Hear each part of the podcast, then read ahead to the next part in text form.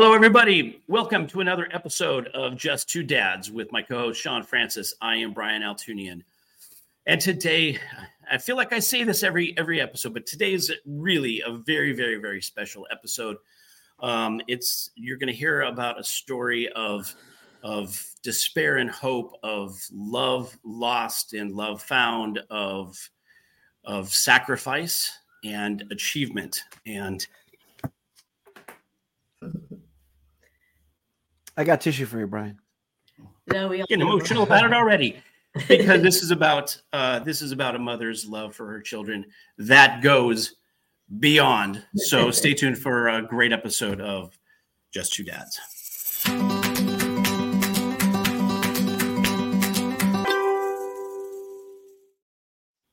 That that came out of I don't know. That's see that's how meaningful this conversation is going to be. I'm already feeling it. So Welcome, everybody, to another episode of Just Two Dads. I'm Brian Altounian, along with Shawn Francis. And today's guests are uh, filmmaker and the subjects of an amazing documentary feature film. I We implore you to uh, please go out and see this film called Beyond. So before we get to today's today's folks, I just want to thank if you're catching us live on Facebook, please leave us some comments. We all will see them um, for you guys. It's up on the right hand side. Look at the comments. People will, uh, if there's some great comments you'd like us to put up on the screen, they will show up on the screen. Joe Leah happens to be my daughter.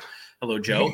Um, thanks for joining us. Uh, if you're catching us after the fact on our YouTube channel, please hit the subscribe button. Share this with share the story with as many people as you can, because where this film goes and what it's going to be leading to is going to be so um, impactful on a global scale.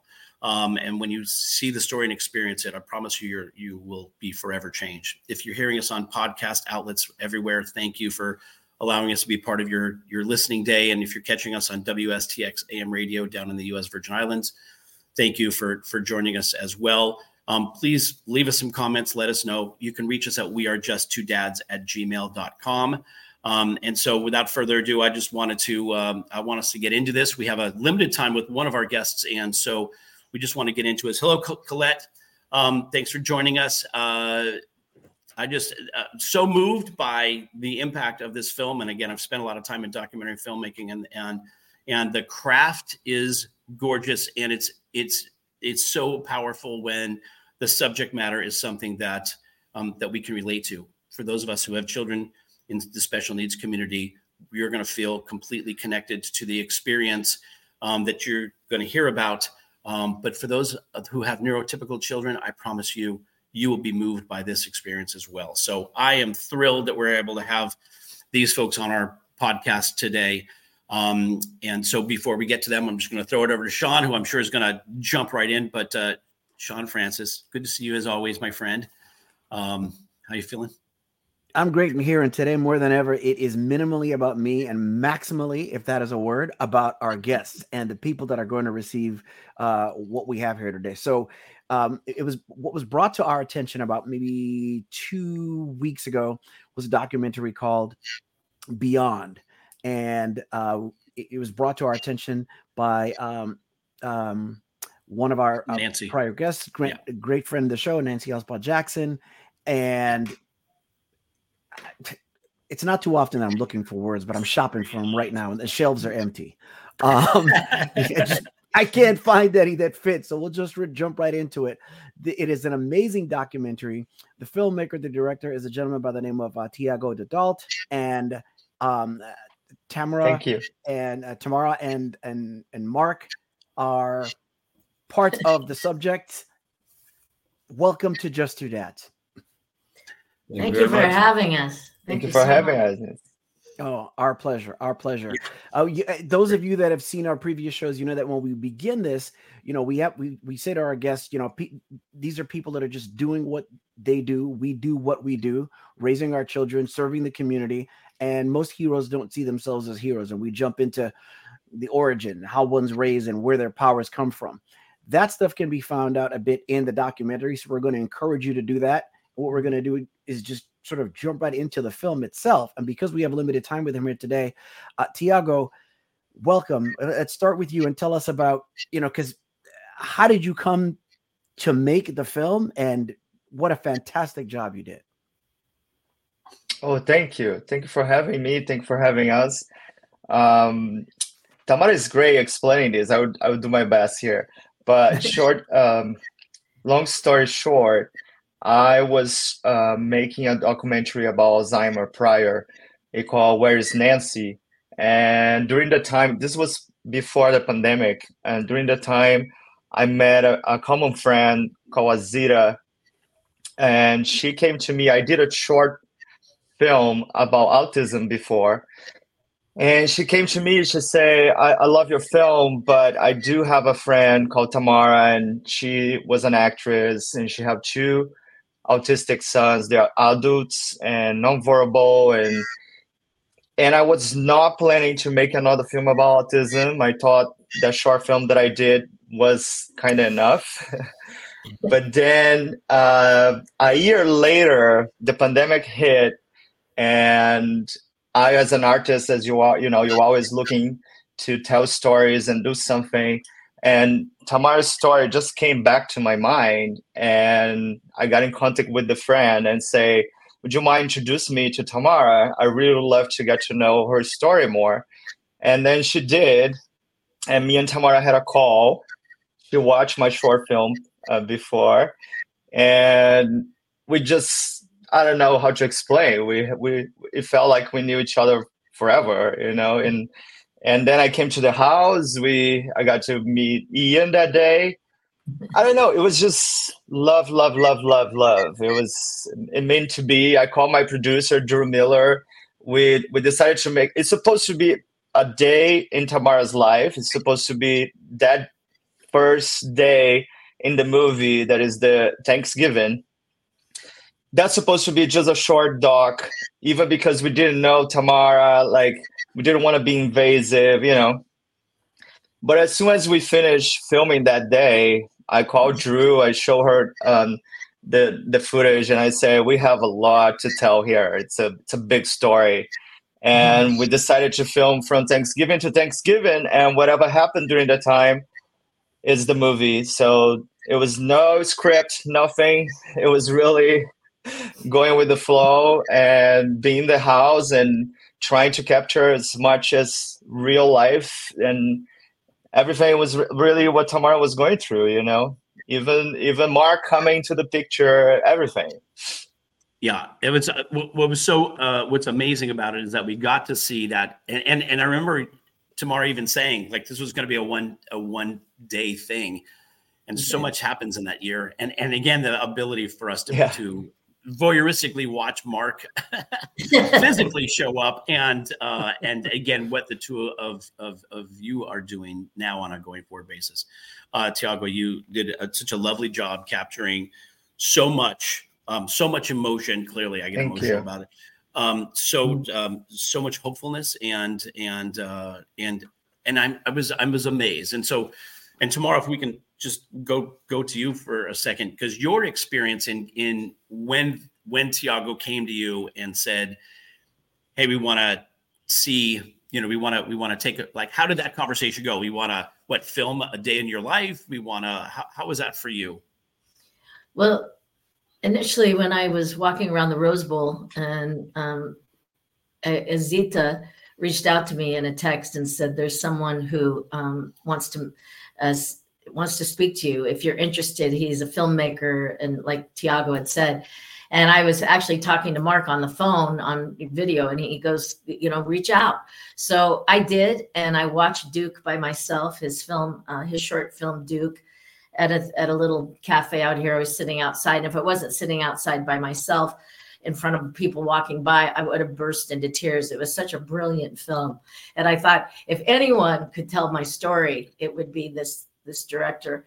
But we met on a Zoom. Um, I was out at a restaurant because it was would have been hard for me to meet him in the house. There was a lot going on, so we right. we met we met on Zoom, and um, it was instantaneous. It was it was as if uh, I had known him, like you said, all my life. And I and when he came into the house to interview and to do that one day, I just felt like I don't know I always wanted to make have someone come into our life and do a documentary. I wanted to do a real thing so people could understand the lives of people like uh, what I was living and continue to live.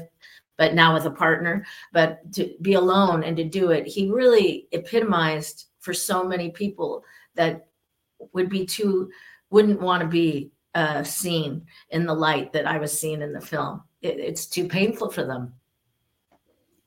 Yeah. Mm. I don't know if I answered um, the question. no, you did. No, you did. Yeah, I mean, listen.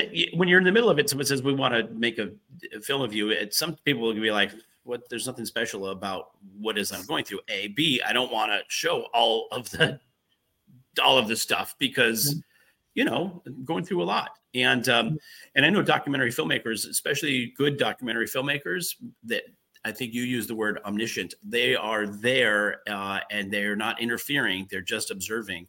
You're turning the camera on and take and watching what what takes place. And so, um, I think for some people, um, I think we're a little desensitized with reality television. We think like that's like that's you know voyeuristic, but even though that's all scripted and, and BS, documentary filmmaking really is you know giving us a chance to have a window into into your life and i think for some people that would be a daunting thing to consider um your willingness to do it in all of its all of its glory pretty and not pretty um Mhm. really is something that makes it kind of relatable i think for for those of us again who have children who you know w- we deal with on the on on the spectrum. And again just for explanation for anybody who's listening if they they don't know Tamara's two uh, children, uh, Ian and Harry, are, are uh, young adults now in their 20s, nonverbal, um, and um, and the experience. Tamara needs a, an army of people to now manage the house, and uh, Yeah. was doing it alone for 20 plus years until this lovely man came into her life, uh, and uh, and and listen, Marc, I'm going to say this too. You and, and Thiago, from people who come from outside of the world, in other words, not having that experience of having a child um, that is dealing with, uh, you know, some sort of disability or medically complex issue or, or on, on the spectrum, for you to have both thrown yourselves into this life, we, there's not even words that can express uh, how amazing we find that. Um, because it truly is a it is a, it is a commitment and it is a uh, an amazing sacrifice for what you know your life to have been to then enter into this into this space. And uh like, hats off to you for for for for being such an i mean a source of love for these two two young men and their incredible mother from the first moment. That is just it's a it's an amazing it's an amazing thing to experience. Well, it's uh, it was pretty easy actually because she has the biggest heart in the world I've ever known. she's pointing to you Uh, you probably would both point to Thiago and y'all would be pointing at each other. Yeah. what I- what's amazing too is I I did not realize because here's the thing that I thought I I have a you know both Brian and I obviously everyone here has some semblance of a public existence. I mean I guess everybody does. Most people do in this day and age. Um, saw a podcast the other day that was talking about how everybody has a a brand of some sort, whether you think of it or not. But I am by nature a private person, and I always try to straddle that fence between Mhm. when you let people in with regard to your fears and things of that sort there's value anything that lets people know that they're not alone and that you're experiencing the same thing as them brings people together but i was thinking now if i were to tell my wife look do you know what kind of gratitude we are going to have by people around the world touched by our challenges and our story if we have a film crew come here she would say "Y- y- yeah, whatever. She might look at me like I'm crazy, and I would have to talk myself in the third person into even bringing it up because we like our privacy. And I, I mm-hmm. didn't even realize till today that it was a year commitment that you're talking about. That you guys went from Thanksgiving to Thanksgiving. What on earth is that possibly even like? Like, let's talk about that portion of it. How many? What are we talking about in terms of crew and and the whole nine yards? And I'm sure there's things that we don't see on the film that transpired as well, life being what it is. Thiago, you go. Let me start a little bit. Yeah. I, in my case, as soon as I, I met Tamara first time, and also was COVID, so you have to have that in mind that we had to really, most of the time was me, and also I had Uh, Dami, it's my uh, co-producer, and Bruna. Uh, both will come to the house sometimes with me, but most of the time was me. And we were also like I had to really give up a lot of the usual crew equipment and the whole thing that I usually have with me because I didn't want to bring COVID to the house. And not only that, um, be that comfortable with a crew and all the camera and all those things going on. So to make this happen was really most of the time only me around Tamara and I would go with her schedule and like Tamara, what are you doing today? Oh, we're going to do this. Oh, Ian's gonna do this. So then I could really flow inside their schedule without changing their routine because this is a big thing for them. You know, you can't change their lives and just. Um, I, I would suggest something like, "Oh, it'd be nice to go to the park and film something there if the boys are going to the park, that kind of thing." But uh, mostly, if not hundred percent, was really flowing with Tamara's schedule. Um, but and it was a boy schedule, and also because we bound it so so easily, and the boys accept me so easily too. Mm-hmm. For me, in my case, I'm sure, and also Tamara have already like ten people in the house taking care of the boys, so I think she was already not having her privacy at all. So I don't know how it was for sure. She said that in the movie, it wasn't easy to put her life out like that. Uh, yeah but at the same time, she was already not having privacy. So, how it was for you, Tamara?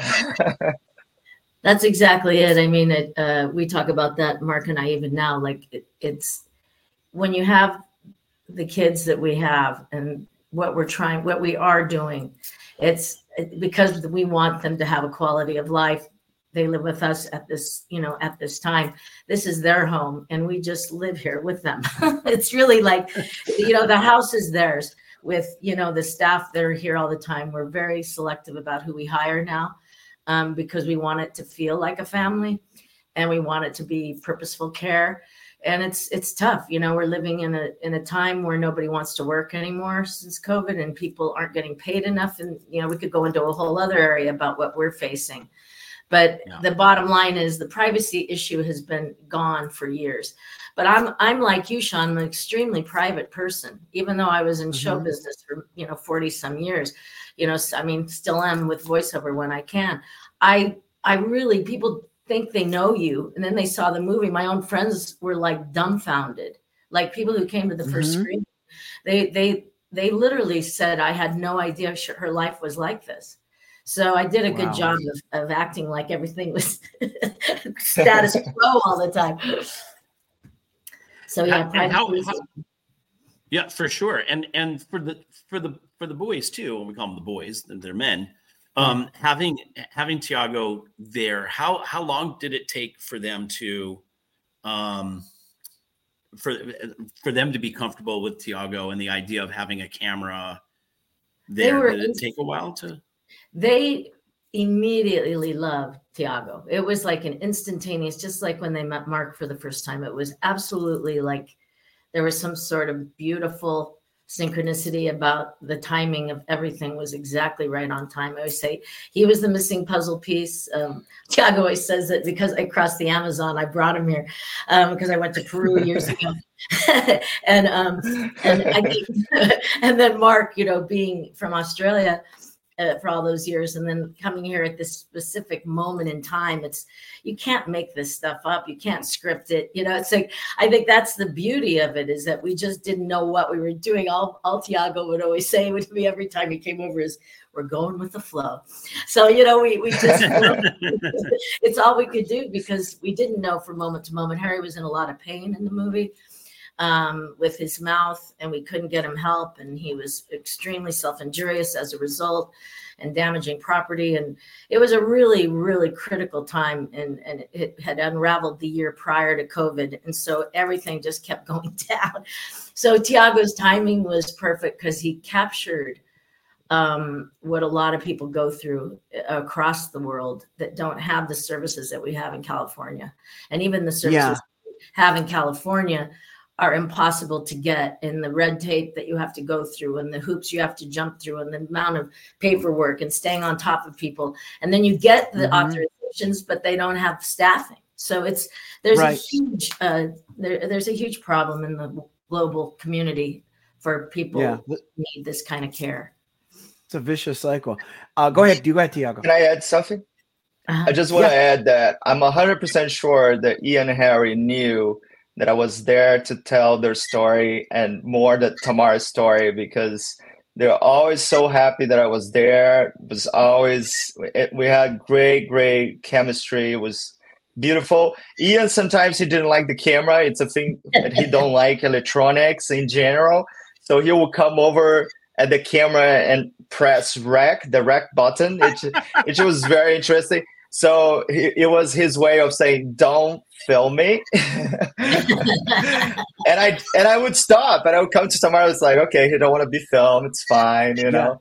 And then we would we'll find a way to keep going. But uh, it was just beautiful the way that they accept me and understood what I was doing, and it was beautiful. That is beautiful. I have to tell you, I I, I have. I, this may be a gift. I think I, I think you'll really appreciate this. A couple things I got from the film, which is one, and again from your statement just now, Thiago, which is our children know. You know, I, I always talk about raising consciousness. You know, being aware of what we think about. Think about what we think about. Think about stepping in other people's shoes for a minute, and our children. And I say, you know, this isn't limited to autism, but there is something with the autism spectrum disorder, I think in particular, you know, when our children embrace someone or give a green light or give them a pass, you know, it's something to be said for that, in addition to when they're like, "Mm, I don't like this person, and they can't really explain why. And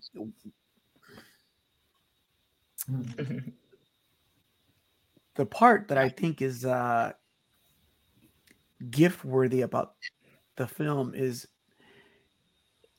our son would not be classified uh, as uh, nonverbal. Elijah can speak. Lord, he can speak. Uh, but sometimes, sometimes he doesn't. You know, there there are gaps in the words or whole sentences or things of that sort. And we had a guest on our show once, and again, this is why no matter you, you can never tire of the work that it takes to keep raising our consciousness. We had a guest on our show once that said, you know, behavior is language and it hit me like a ton of bricks. And you Mhm. think I would never forget that. Mhm. But when I looked at Harry in the film, and he was actually, I can't even. uh, uh, uh, Which one of the uh, of the boys had the problem with his tooth? That's Harry. Right. It was Yeah. Harry. Okay, Mouth. Okay. His give, my- mouth, give yeah. myself credit. When he was going through his behavior with his mouth, right? And the people watching, you know, this is a you know someone that has you know an, an abscess, a problem with his teeth, and he's not able to verbally tell you that he's in discomfort, but he's telling you. He's telling you. So I stopped and thought of the moments when, you know, maybe because Elijah is verbal, I expect that he's going to clearly communicate, you know, in my thick headedness and moments of, you know, lapse, forget that, hey, he can't verbally tell you everything that he's going through. Mhm. And I was reminded to listen more here and here than I do here. And that is probably one of the most valuable lessons I got from the film. And again, what's important to the special needs communities and it's important to any and everyone when we talk about basic human needs. So again, just to what I got from it was to, in every walk of life, listen more from here and here than we Mhm. do from here. And for those that are listening on the audio and not looking at the video when this comes out, I'm pointing to the the heart and the mind versus the and the head versus our, our ears. So thank you. Mhm. Yeah. Oh, thank Uh, you. this i'm sure Tamara marc you guys have now seen the impact that you have on people who watch who watch the film we really want to encourage as many people as possible to uh, to take a look we put up on the screen docbeyond.com is that the right is that uh, is that the right link Well, I. I, I think we're well.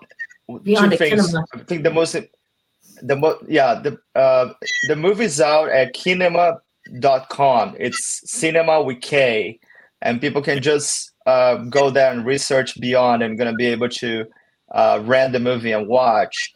And the other website that is very important for you to guys to talk is Beyond Beyond Ranch Foundation.org. It's uh, Tamara definitely and Marc will be talking about it. We will. Um, I don't know if I don't know if it's possible to show the trailer. You know, we couldn't get the file uploaded. Otherwise, we were we were trying Oh, to get I'm that. so sorry. no, no, it's we. That's more than fine. But our fault. That's Yeah. what happens in the But- world of last minute, of which, and that's the world of which we are president and mayor, by the way. And he just Yeah. flew in last night. So Thiago just got back. Brazil. Yeah, so Yeah, so we exactly. so we realized a little bit limited, but beyondranchfoundation.org, you can see the trailer, documentaries listed. Kinema is is the uh, is the streaming service by which you Platform. can see the film. Yes. Um, yeah, so so definitely we obviously want to encourage people to see it. We're if for those who are in Southern California, there's going to be another screening in person in in Malibu in January. Um, I, I don't think we can screen this film enough, frankly. I think people we, sh- we should be doing more of these screenings because it's so impactful and it doesn't matter if there's five True. people in the crowd or 500 it's it impacts every single person i the the at the premiere But- that, that uh, we had for our group it was nobody wanted to leave sorry thiago you were going to say mm-hmm. something And the good thing about Kinema, people can just go there and create a whole event. So you can screen for five people to 500 people, or you, you can do your own event. You can get tickets from there. It's a very nice platform for that type of thing. So I encourage people that watch the film and want to show to a lot of people, go there, create your event, and you're going to be able to show to as many people as you want. And just to interject a- one more thing too is Yes. uh, a lot of people that have seen the film once and then they see it again some months later and they they have thought it was a whole new film and we're like well well no it's the same movie and uh, It's the same movie. so uh, it depends on where the person is as shawn has brought up about their consciousness or what they're passing through i think each time people watch this film especially on a big screen the the impact it has on a large screen with a group of people is so powerful that people have told me that they they have left spiritually changed so that that's like one of the coolest things in the world to me that Thiago with a little handheld camera created such a powerful movie. Um, Mhm. Oscar. an Oscar. We We always did say together. worthy. and he really deserves it. It's it's it's a genius. Uh, It's- thank you. It, it really isn't and again No. my experience in documentary filmmaking it, there's, it's a special craft and when you can find a craftsman who does that work really well it's a special it's a special experience um thiago we know we we are are we running you. out of time with you we have to um do we have to say goodbye to you because i Yes. off to another um I'm so sorry. I wish I could stay, but um, thank you very much for having me. And people, please look up for. I mean, I am on Instagram too, and at DL Emila Productions, we have all the other projects we have done there. But I would love for people to just go and watch Beyond at kinema.com and also Beyond Ranch Foundation. You can watch the trailer and can figure it out. If you look up for us online, if, if you have any any problem accessing the movie, we're gonna help you and I just I'm gonna leave you with the best people in the planet, and they're gonna tell you more about their special lives. Thank you guys for having me. yes yeah Appreciate it. Thank honor you to so have much, you Thiago. you thiago best of luck to See you you soon. You too. Yeah. All right, so so now we can get into, and, and I'm glad that we got a chance to do that because we want people to experience the the film and and hopefully you know broaden that audience and get and, and get as many people to view it as uh, as possible. It's it's incredible. I'm I'm going to go to another screening again because I want to have that uh, second experience, see uh, see a whole new film. But let's talk about you guys because uh, now we want to get a chance to to sort of get into um, a little bit about your story. I want to give the whole thing away, but but but Tamara, you know, if you want to give a little bit of background on um, on, you and and and your, you know, where you were going in your career, um, the, the the boys and the experience, and really why you made the choices that you make. A lot of times, people are fascinated that we make choices to us as parents. We're like, of course, this is what I, I didn't have another choice. This was what I was going to do. But you you had a you had a promising career, um, and you made an active choice to change your focus. We talk a, bit, a little bit about that in the, be- the beginning, yes. the origins, if you will. well, uh, I'm, I didn't know Thiago was going to put my life story into a movie. I thought it was just going to be a day in the life of Ian and Harry and Tamara on a Thanksgiving. so uh, when I discovered that he had found footage and had done this and gone through boxes, it was sort of like I when I first saw the film, I was a little shocked. it became such a story about my life. It became a life. Who's that? Huh? You were like, "Who is that?" I yeah, forgot like, about her. What the heck is going on? But um, mm-hmm. it was a uh, amazing life in terms of just the way things happen for me. I mean, it's it goes. It's been sort of my whole life. It's I worked. I've worked really hard. I started as a dancer and always sang and but I I literally my ballet was my passion and tap and jazz and I mean Broadway happened out of my hometown. I went to my first open call when I was, you know, a first year out of college and I I I went my friends talked me into going in Portland, Oregon and it was for the first international company. It was the first touring company of a chorus line. And I, I literally had never done uh, musical theater because I'd been a dancer and singer, but I did it mostly as a, you know, a um, classically trained uh, professional, you know, that kind of focus on mm-hmm. ballet, ballet scholarships and such. So it was I just went and I had to sing and act and dance. And two weeks later, I got a call sitting by, they put me on TV that day. And two weeks later, I'm sitting by my pool and I get a phone call. And I thought someone was playing with me. And they just said, you know, would you be interested in um, in flying to New York? You have five, in five days, if you get, we could fly you to New York. You have wardrobe fittings, blah blah blah. This is the contract. I'm like, whoa whoa whoa whoa whoa. Well, who are you? And they go, well, this is the company manager of, a Chorus Line. And I'm I'm like, yeah, right. You know, like I thought someone was playing with me. You know, it was a couple weeks later. And literally, my life turned overnight. It was like I saw my mother coming back from Florida visiting my sister at the airport. Said, "Hi, mom. Bye, mom." And I flew off to New York, and my life changed. And um, I had a, a, lot of I don't know, just the right timing, right place. And landed uh, when I first landed in New York. Six weeks later, I was told to go to an open call for dancing, and that's where Bob Fosse handpicked me out of I don't know how many people auditioned that day. And then I went. I I left Broadway for a while and went back to ballet and studied with one of the greatest teachers in the world, David Howard. And I studied with, danced with Chicago and Princeton ballet companies, and then New York City Opera. And while I was doing as a as a friend asked me to be in the in you know New York City Opera as a dancer, I ended up uh, understudying roles in Candide and um, The Merry Widow, and I ended up uh, meeting uh, Donald Saddler, who asked me to lead the auditions for On Your Toes. And when George Abbott, the director, saw me, he said, "I want, I want her in the show." So it's like it's like that. And then I, you know, I started going more. I did a lot of commercial work, a lot of modeling stuff, and then I started acting. And um, one of my first uh, auditions was for Sidney Poitier, and um, out of 750 people all across the country. Eight of us were picked, handpicked by Sidney. We had old fashioned screen tests. I mean, it's really been a fairy tale. It was a fairy tale story of the way things were. For sure. And um, yeah, because you, oh, go ahead. Sorry, go ahead. No, no, go ahead, Shawn. I'm like talking a lot. Well, I was just, I was just going to say, uh, no, you're not talking too much. We're here every week. You're not. I was just going to say, you, usually what happens is, you know, when a person is pursuing a, a, a, career in entertainment, especially if you're talking about Broadway and everything, there's you know the starving artist is you know what builds muscles for stardom, so to speak. You didn't have that happen. You New York was like welcoming you. You know yeah. that's that's that's very very different.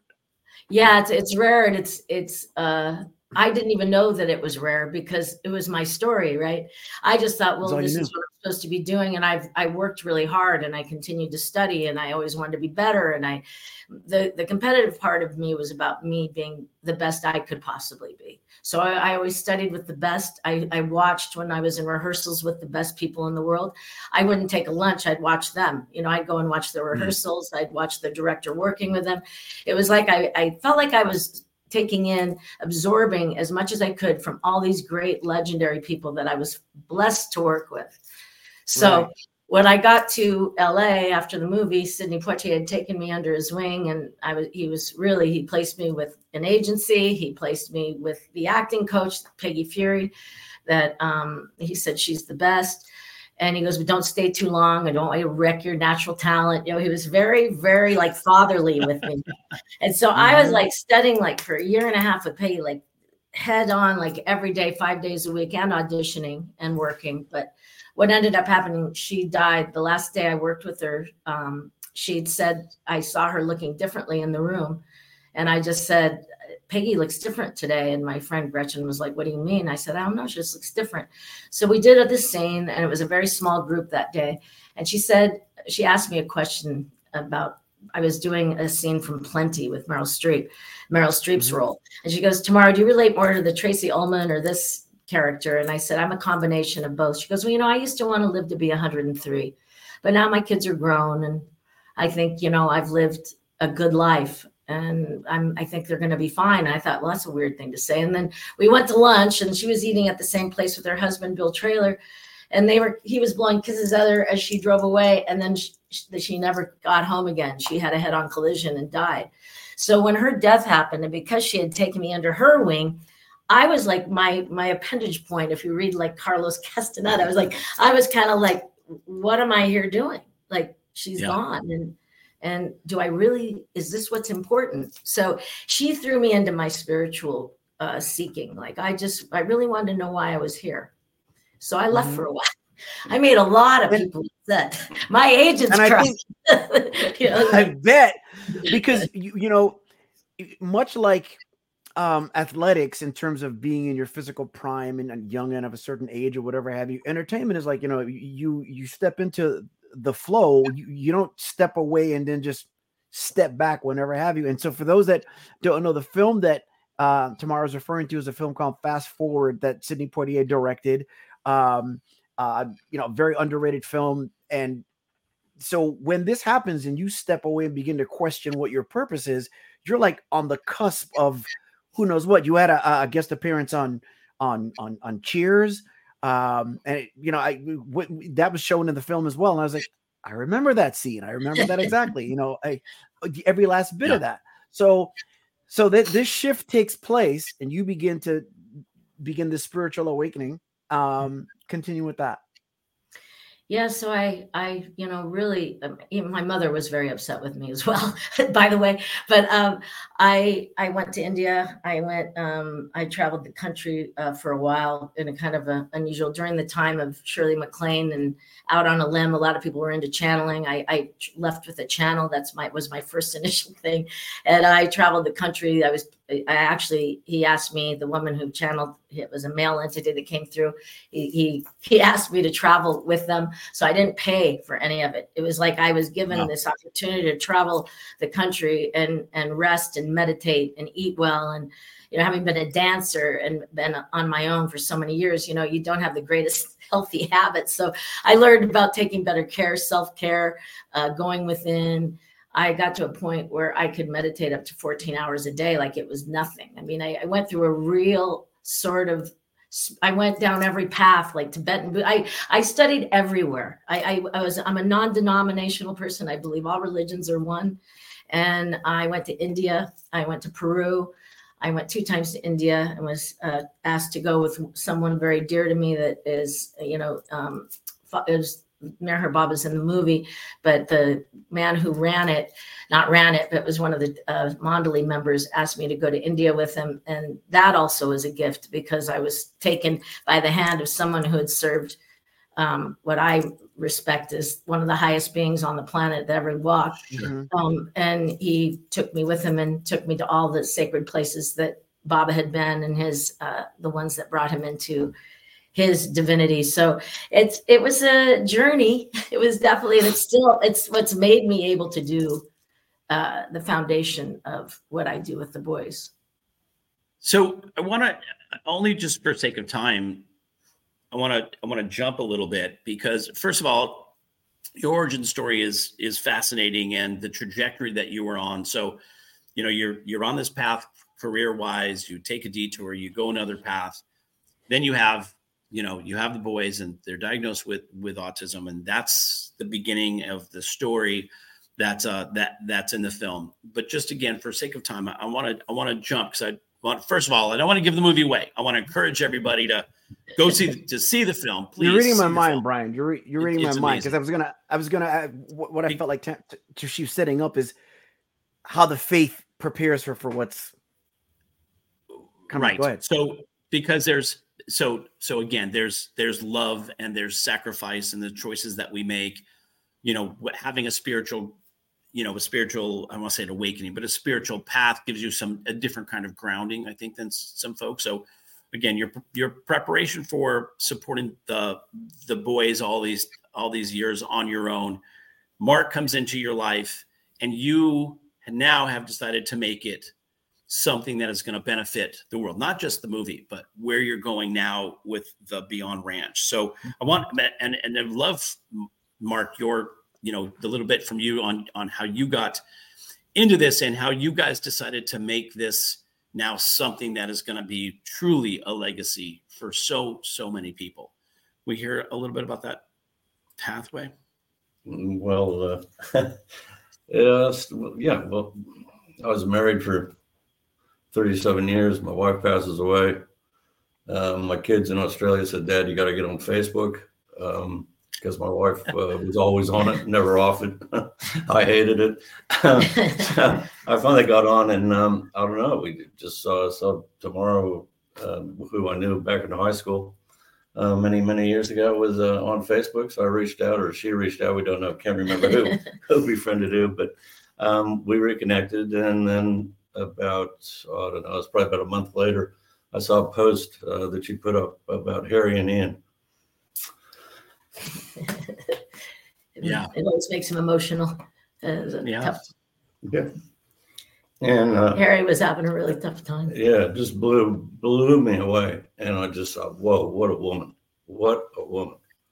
Um, so we kept uh, kept communicating a little bit, not much, and I was coming over to uh, visit family over here in, in Oregon, and uh, asked if uh, she had a minute to meet me at the airport, but uh, fate it took another turn mm-hmm. and uh, it couldn't happen.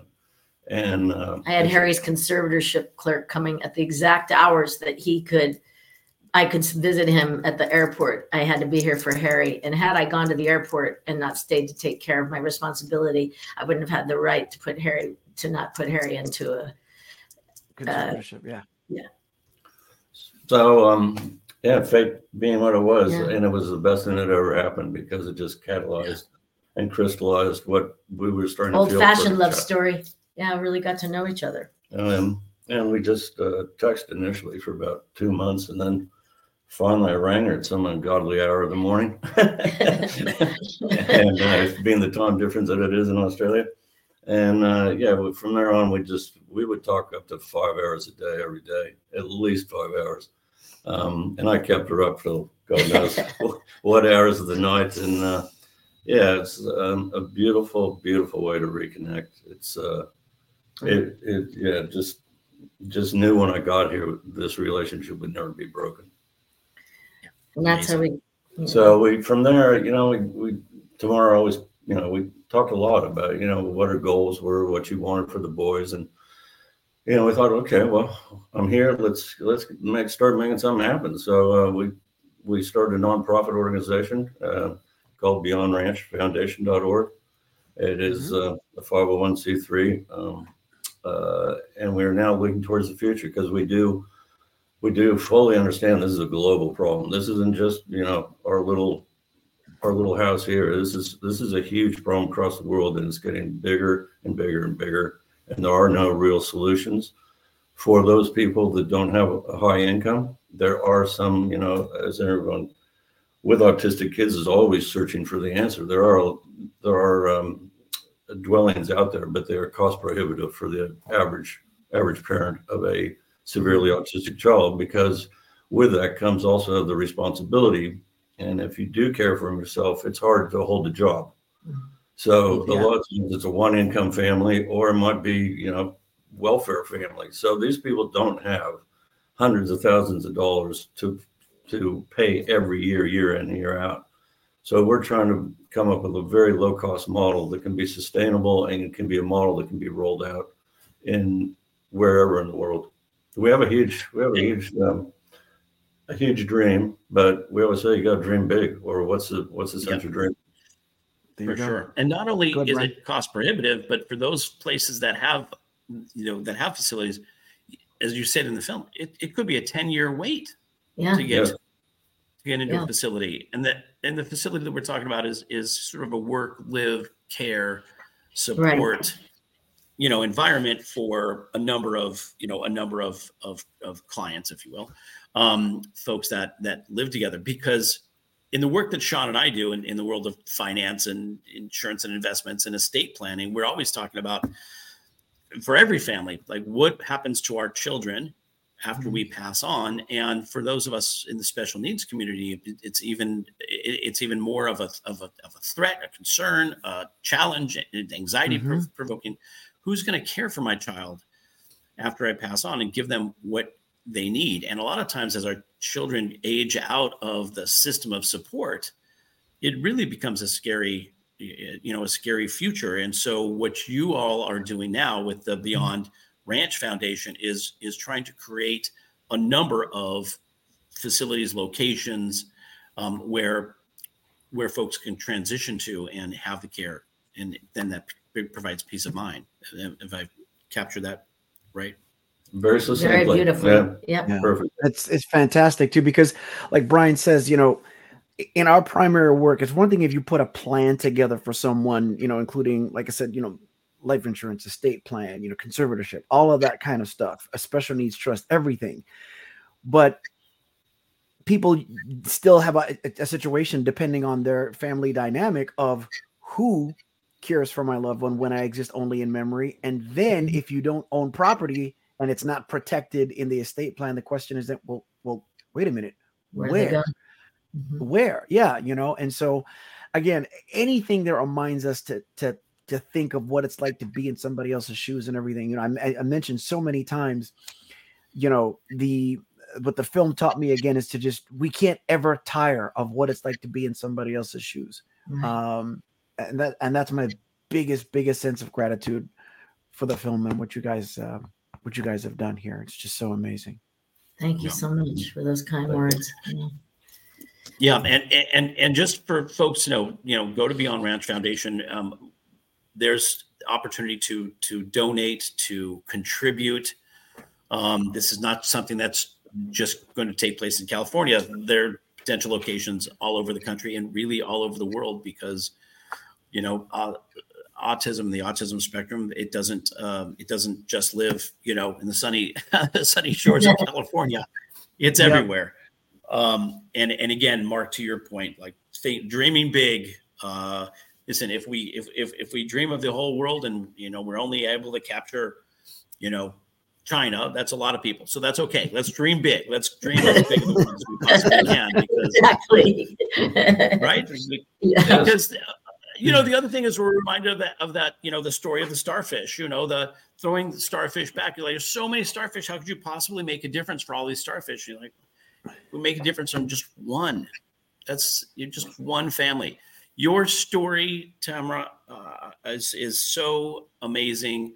Um, i'm so grateful to have been to for us to have been introduced by by nancy and we're grateful to nancy Me um, and the folks that supported that organization. Grateful to have been able to experience the film ourselves and to be able to spend this time with you. Um, so moving, and we're so we want to be a part of what it is that you're doing on a going forward basis. Help you wherever we can. Um, just Yeah. know that having you here is an honor for us. Um, uh, really, this has been such a meaningful thing, and and I'm gonna I'm gonna throw it. I want to throw it to Shawn because we're at that point in our show. We'd love to hear this answer from the two of you. So I'm going to throw this to Shawn. And again, I'm just going to thank you ahead of time. Thank you very So much thank for you. everything, you guys. Honest to God. Uh, thank you. We're we're just we're just getting started. We've come to the portion of the show where, you know, we ask the following question with context. You know, our ability to change the world um, is based on our abil- our ability or our willingness to change ourselves. So, with that said, if you could each give us just one example of a belief or a thought that you once believed strongly, but no longer believe to be true. You go ahead. No, ladies first. um,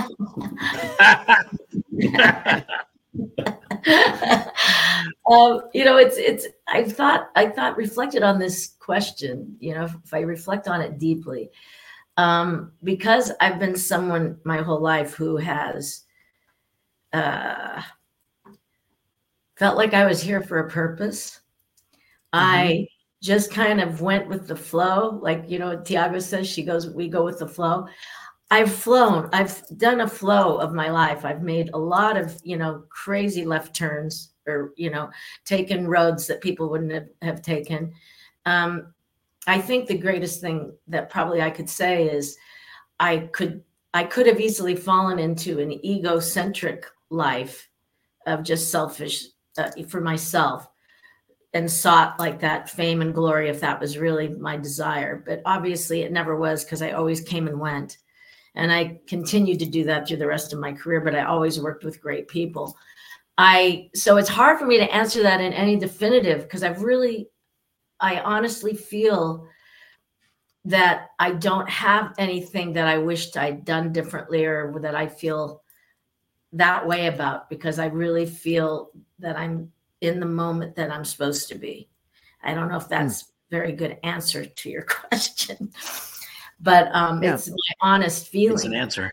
Yeah. yeah. The good thing about the question is there is no there is no bad answer. You know, because it's okay. completely subjective. It's completely subjective, and and you know, and I don't want to answer for you, but I would venture to say that at the very least, you have to think, you know, because this has been my experience. You know, I wanted to be, you know, I, I, had demos around, I sang and I wrote, and I I wanted to be the guy with the number one song on the chart, all that kind of stuff. I think the reason why I wanted to do that was to achieve what I'm seeking now, which is to make a difference in people's mm-hmm. lives in some way, yes. shape, and form. And sure that that applies anyway. Yeah. Yeah, I would Go say ahead, this. Marc. Yeah. Well, yeah, I've thought about this question too, and um, I don't probably have a very good answer for you either, but um, I was very fortunate. I was brought up in a very loving family. And um, at a time, I think that Tamar and I, um, you know, grew up as, as kids. We I always say I think we grew up in one of the luckiest generations um, to ever live on the planet. And as such, I, I thought um, I thought the you know the, the system was more fair.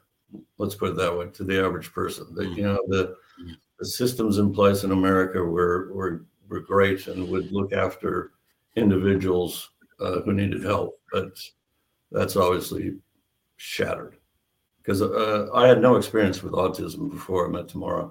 So to come over here and just see the magnitude of issues surrounding bringing up individuals, beautiful, beautiful human beings with profound challenges mm-hmm. and what one has to go through to get the most basic services is it's not fair. The system is broken and it's broken badly and it needs to be fixed. Yeah.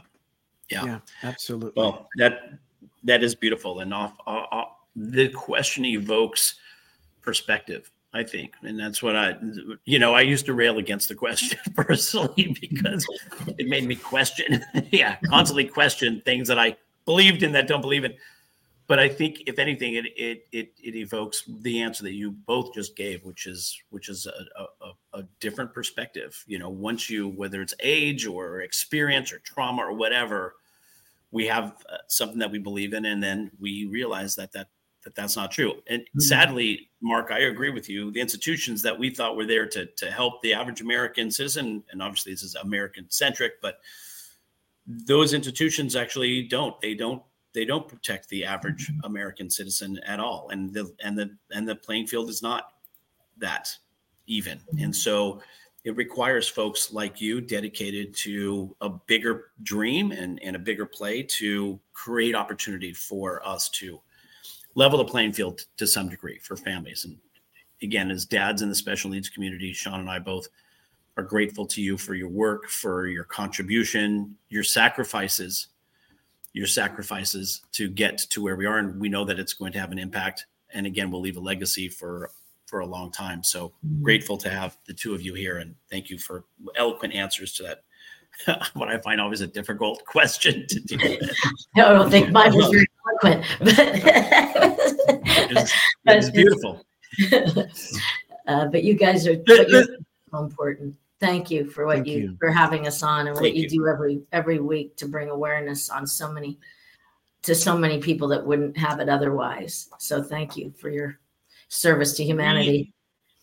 I, Ah, thank thank you. We we clearly we uh, this is not just something that we do. We don't make any money doing this, by the way. This is not, we're not doing this for we're not doing this for we do this because we're often the audience members as well as the hosts, and we love we love the experience of talking to to to folks such as you, and we're so committed to the service to this community. You can see we both get you know get emotional on a regular basis every week because we love the work and the commitment and again the sacrifice and and the choices that our family members and our and those who serve this community um, what they do on a regular basis. So And the love that it, and the love that it, it brings into the lives of everyone. These kids bring love.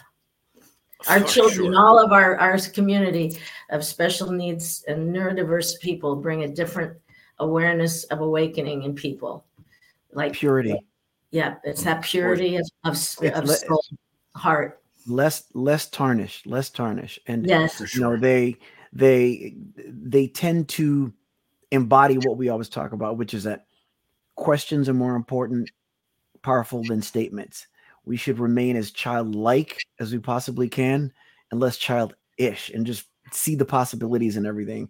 Um and you know brian was talking about you know what Marc has done in his contribution from a man's perspective. I wanted to just share you know we have a form on the on the screen for the men's group that we started called um, uh, the Den. It's a support group for um, men who are parents or caregivers to those with special needs.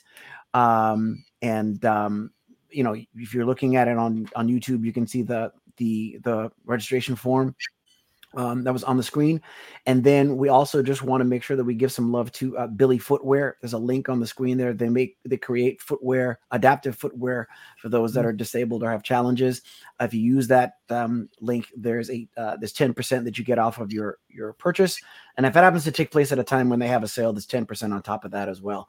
And then the last thing I, I want to say personally is, you know, everyone that's here today, you know, we're all people that just said, hey, I have an idea. Let me kind of put my hand up and maybe do that. And you have no idea the impact that you have on people.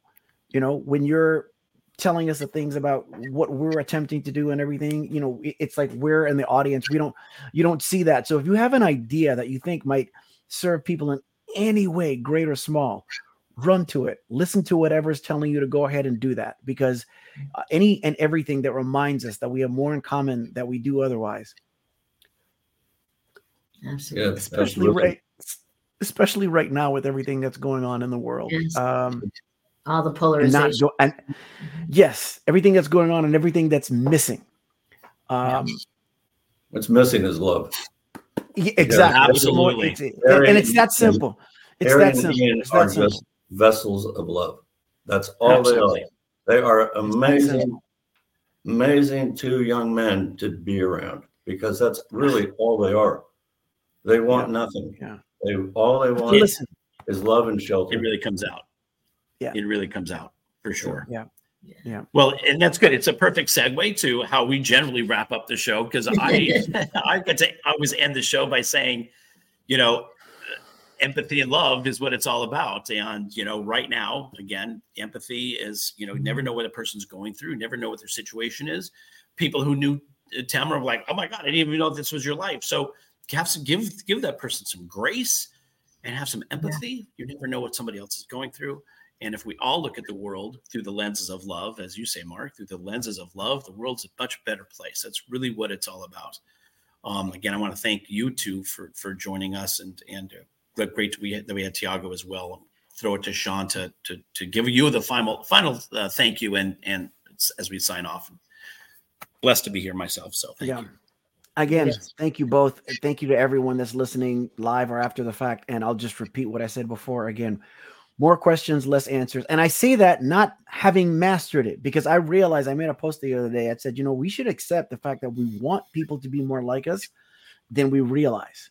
Right. so we must we must never tire of accepting when someone isn't, and we must never tire of our need and our responsibility to continually continuously raise our consciousness. Mm-hmm. Um, so to any and everyone within the sound of my voice, thank you so much, and we love you. love you. Thank, Thank you, you so much.